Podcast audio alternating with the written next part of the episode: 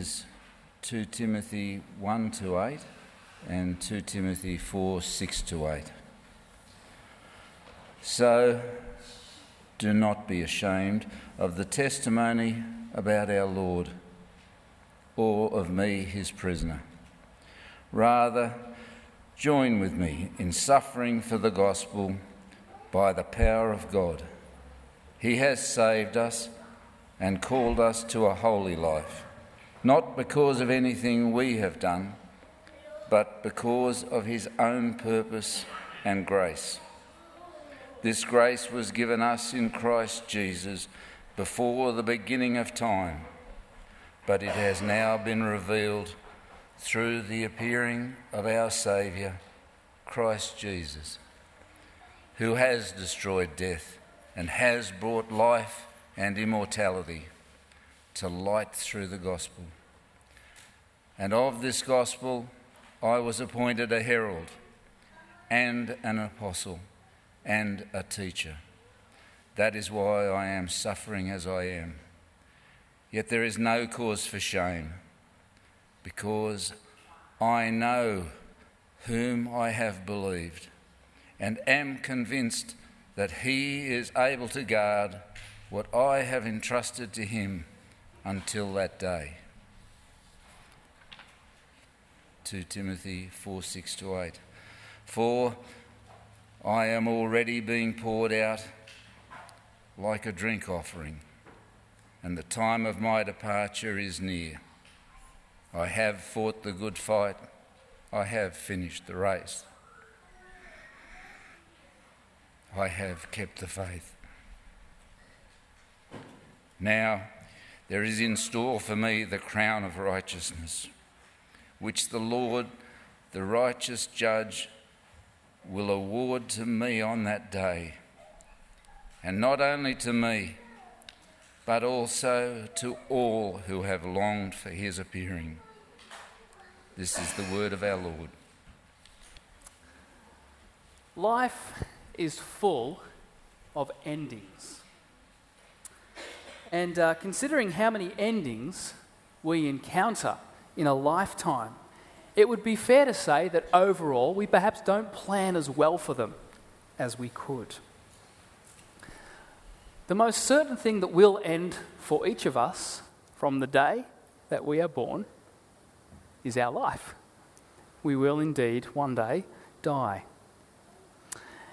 And in view of that fact, with every single passing day, no matter how young or, or old we are, we get a little bit closer to that day.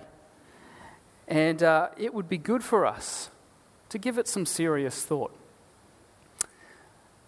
I recall reading The Seven, highly, Seven Habits of Highly Effective People by Stephen Covey in my early 20s. And the second principle is to begin with the end in mind. And the book has a very powerful exercise which the reader is encouraged to do. And, and what that is, is, is being present at your own funeral service. And you write your own eulogy, what you would want to be said about you. It's a very moving and, and powerful exercise. You need to create some space to do this exercise. But what it actually does is it brings out your most precious and treasured values from your heart. What you value most uh, kind of comes to the fore as you write down words that you would love to be said about you. And the whole premise of the chapter and the whole premise of that particular principle is to begin with the end in mind. So the author encourages you to think about where are you trying to go in life? Like at the end of the day, what do you want to be said of you? What do you want your life to have amounted to? And then to actually work your way back from there. So, if this is what I want my life to finish up like, if this is ultimately what I consider to be the most valuable thing, then how am I allowing that to inform and to shape the decisions and the lifestyle that I'm living today? It's a very helpful exercise. And often, when people are in this space of reflecting on what matters most and what they want to be said about them, they are thoughts about family, they are thoughts about faith. Uh, they're not so much thoughts about career progression uh, and some of the other things that we may aspire to.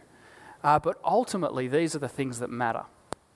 And so that exercise challenges us to think about how am I living today? Am I making decisions that are going to enable a great ending to my life? So, whilst in some respects, speaking about our death is a little bit of a morbid topic, I also think it's a very valid and valuable thing for us to constantly evaluate. Are we living lives in light of our eventual death? And so, in, two, in five days, 2015 will end. And for many of us, not a lot will change. One year finishes, another one begins. And, uh, and the years kind of just carry on and roll on, don't they, for many of us? Uh, but there is obviously something very significant about the conclusion of one year and the start of another. I find for me there's this window of opportunity, uh, maybe a few weeks, where there is a sense of new possibility, new opportunity that a new year offers. And uh, there's a, a little bit of space there to really reflect upon what ultimately matters and then to go and then to actually look at the way I'm living my life. Am I living my life in such a way that is going to end up how I envisage and how I would want to be remembered for?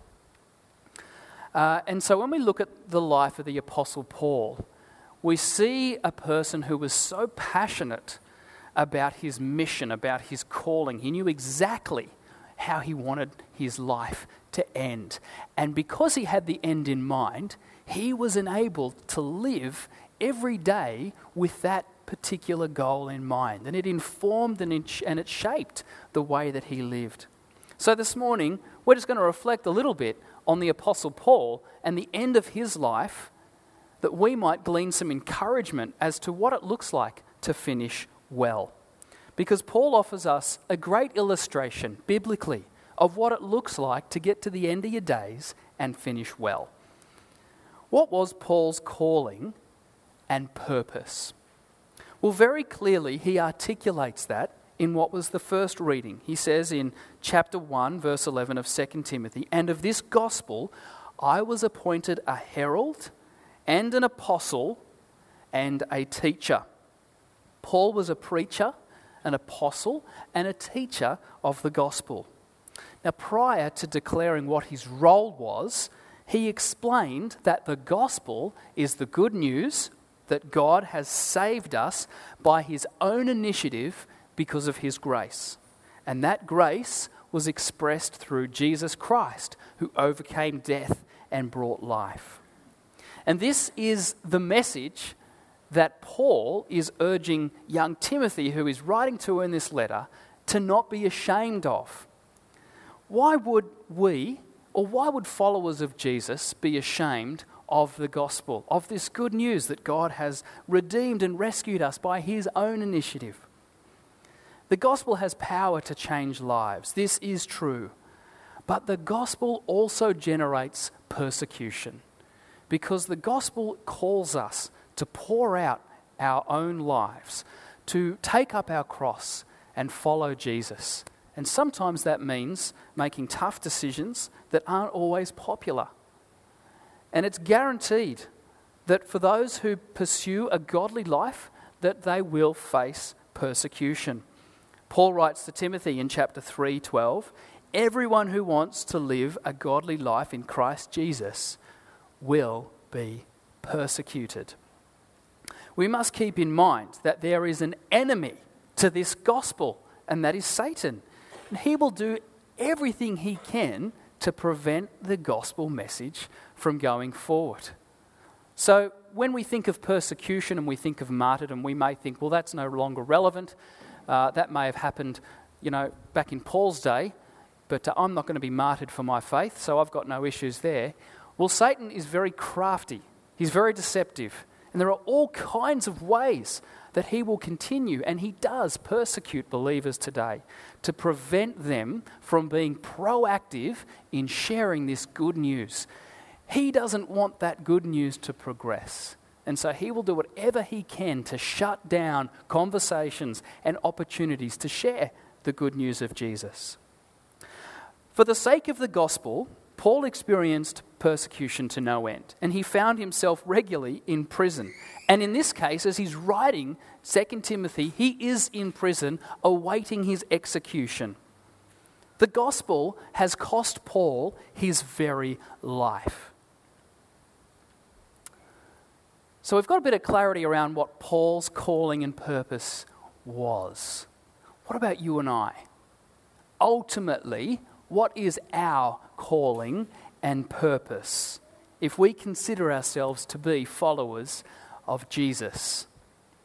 Well, God specifically chose Paul to preach and teach the gospel as well as establishing and planting new churches. God still calls people to be preachers, to plant churches. Uh, but for the majority of people, this will not be the case. Um, so, what is the call for someone who's not to preach, who's not to teach, and who's not to plant churches? Well, it is to be a witness of the gospel, of this good news. Every single Christian has a responsibility to be Christ's witness, and every Christian testimony is essentially testimony about Jesus Christ. And this was articulated by Jesus in Acts 1 to 8, where he said to his followers, But you will receive power when the Holy Spirit comes upon you, and you will be my witnesses in Jerusalem, in Judea, in Samaria, and to the ends of the earth.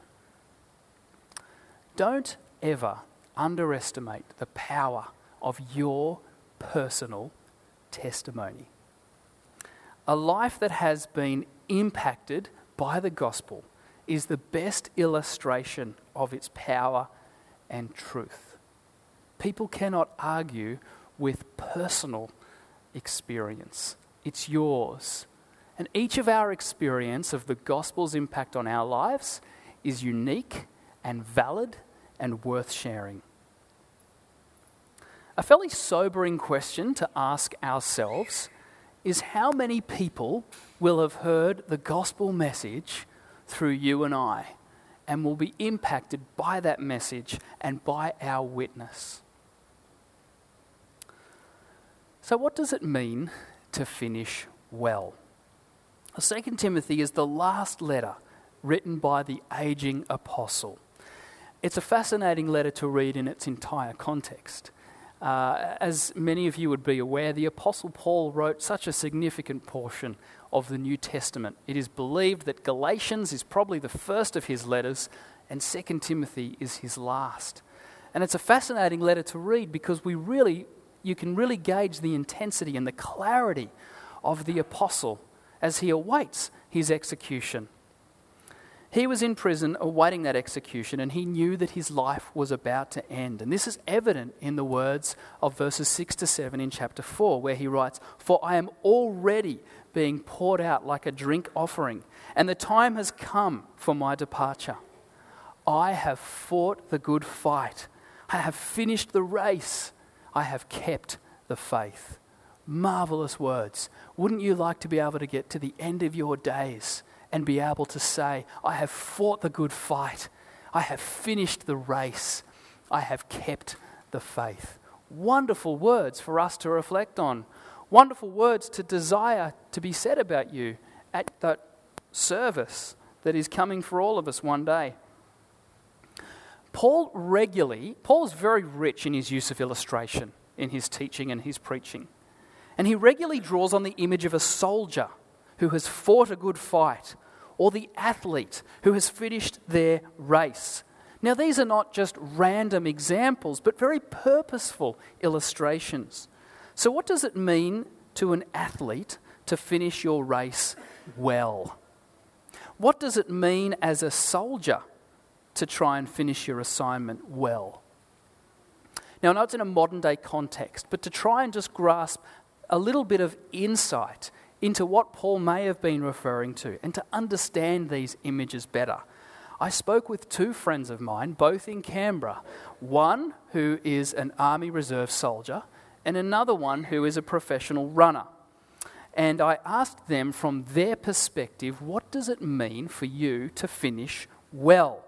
And I was fascinated to discover the different perspectives and how we can gain some valuable insight into some of the things that Paul may have had in mind when he used the illustration of a soldier and an athlete. So, what about the athlete or a runner? These are the reflections of my friend Steve. To race successfully, he said, you can't be afraid of pain. If we are to finish our race well, then we ought to expect, expect at times there will be pain.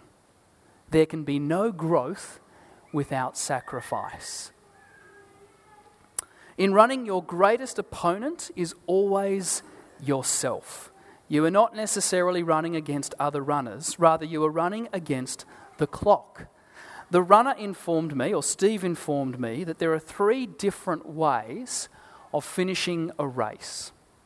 The first is that you finish with disappointment.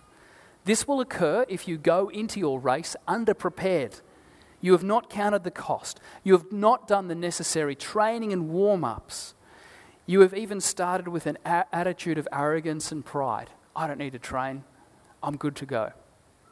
And in that case, you finish with disappointment. Another scenario is that you finish with uncertainty, uncertain of how you went. The finish is so close and so tight, you don't know how you have gone. And until the result is given, you're not able to celebrate. So there's this period of uncertainty where you're left wondering did I give it my all? Was there still some more I could have given? The third way of finishing a race, Steve said, is rare uh, but exceptional. And that is that you finish with a convincing win. You smash the race and beat your PB by a considerable measure. You've left nothing behind. You've given it your absolute all. And now you can rejoice in the victory. My other friend, Jono, who is a reserve soldier, gave these reflections. A soldier is given a very clear mission for what they are to achieve. For that mission to be completed, there usually is a series of objectives that must be accomplished. The mission is made so clear and so straightforward that there is no room for misunderstanding. This means that when you this means that you know without a shadow of a doubt when that mission has been completed. Our mission is always, is almost always given to a collective group, not just an individual, which means that teamwork is critical. Jono said that each mission, in and of itself, is always part of a much larger objective. So, by fulfilling their own responsibilities, a soldier knows that they have played their part in a bigger picture. There is a great deal of satisfaction in achieving a set mission. There's all kinds of illustrations and parallels that we can draw. Like, for example, there, what's coming into my mind is that as a church community, collectively, we are like one piece of God's redemptive plan around the world. And if we play our part in bringing God's kingdom to bear and to reign here at Erina, then we have that satisfaction of being part of God's grand plan. So there are all kinds of illustrations and examples and insights that we can draw from some of these words in light of what Paul said. That being said, how can we best order and prioritize our lives in a way that we will finish well? Well, there are three clear principles from today's reading and the illustrations that I've shared. And the first one is to finish well. Just like the Apostle Paul, we need to be clear on what our mission is. And I'm talking big picture here, I'm talking macro, I'm not talking micro. What is our kind of macro, big picture mission as followers of Jesus? Paul knew what his calling was and focused his life on that mission. Do you know what your calling is?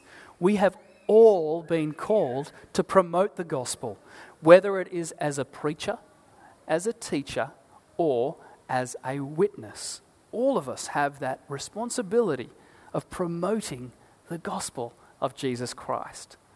Do you see yourself as a witness for Christ before you see yourself as a retiree, as a worker, as a student, as a parent. Like a soldier who has a crystal clear understanding of their mission, if we are going to carry out all that we've been set to do with purpose, passion, and understanding, then we need a crystal clear understanding of what God has given us to do, what that mission is.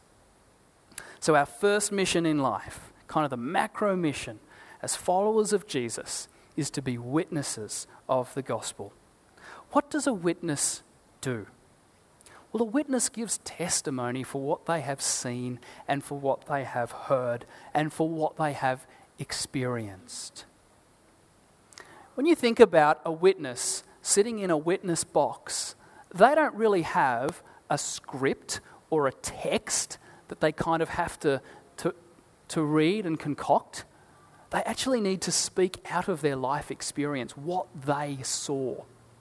So, whilst it's really helpful and good to read different strategies and ways to share our faith in Christ, and I think that's very valid, as I said earlier, nothing competes with your personal testimony of how the gospel, the good news of Jesus Christ, has impacted your own life. And that is a story only you, my friend, can tell. So learn that story. We need to share that story with one another regularly so that we are fresh and able to then share that with others. But God also calls us to live out that our calling in a specific way. If you are married, then you are called to witness the love of Christ to your spouse. If you have children, you are called to witness the love of Christ to your children. If you are an employee or an employer, you are called to witness the love of Christ to your colleagues. Here is a question that I want to ask you to wrestle with, especially over this coming week, because the answer to this question will greatly assist you in trying to identify your unique calling, your unique mission. We've all called to be witnesses of the gospel. But what is your unique way of doing that? Where has God placed you in order to do that most effectively?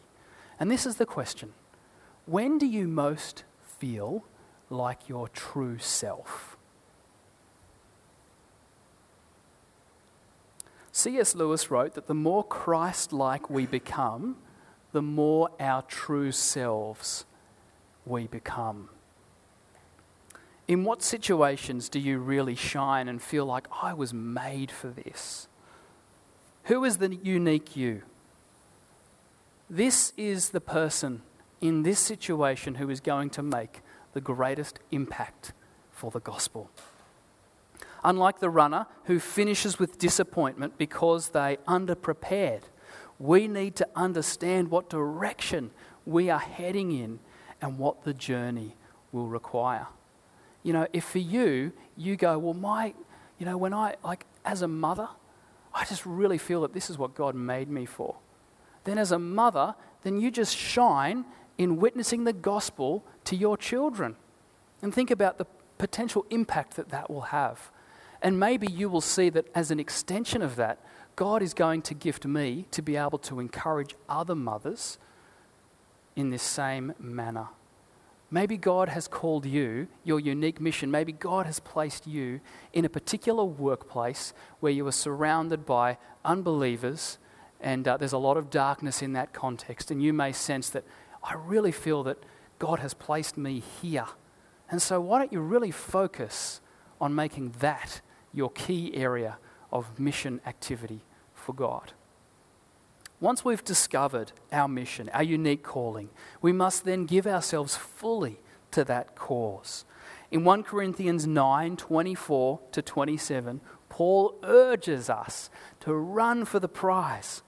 Do you know, do you not know that in a race all the runners run, but only one gets the prize. Run in such a way as to get the prize. Everyone who competes in the games goes into strict training. They do it to get a crown that will not last, but we do it to get a crown that will last forever. Therefore, I do not run like a man running aimlessly. I do not fight like a man beating the air. No, I beat my body and make it my slave, so that after I have preached to others, I myself will not be disqualified for the prize. So, if we think about an athlete who does training and warm ups and prepares for that race, what kind of things can we do to help train and prepare and increase our capacity to be witnesses for the gospel? I think in this day and age, there is a bombardment of opportunity to grow and to develop. There are countless books that we can read that help encourage and inform and shape our spirituality. There are endless opportunities of conferences that we can go to. And here at Erina, for example, we have a wealth of wisdom just in the community alone. There are men and women here who have walked the journey ahead of you. And, uh, and we can glean from one another's experiences and wisdom. And I encourage you also to spend time prayerfully seeking God as to how He would have you encourage and grow the gift that He has given to you. It's about being intentional. It's about starting the year out and saying, I want to grow as a follower of Christ. I want to grow as a witness of Christ. And what sort of things am I going to invest myself in this year that are going to increase my capacity to share the good news of Jesus Christ? The second principle is once we understand and know and have clarity around that mission, we then need to orientate our lives around that mission. One day, we will all stand before Christ and give an account for how we lived our lives. And we will be asked, how did we use the gifts that God had give, given us for His glory? And we need to remember that kingdom values are very different to the values of this world. And that what the world deems as successful is not what the Lord considers success. That being said, it is so easy for us, isn't it, to end up living our lives in accordance with the values and the ways of the world. Here is a great checklist I once read in The Word for Today, a daily devotional, which I've kept and I read from time to time.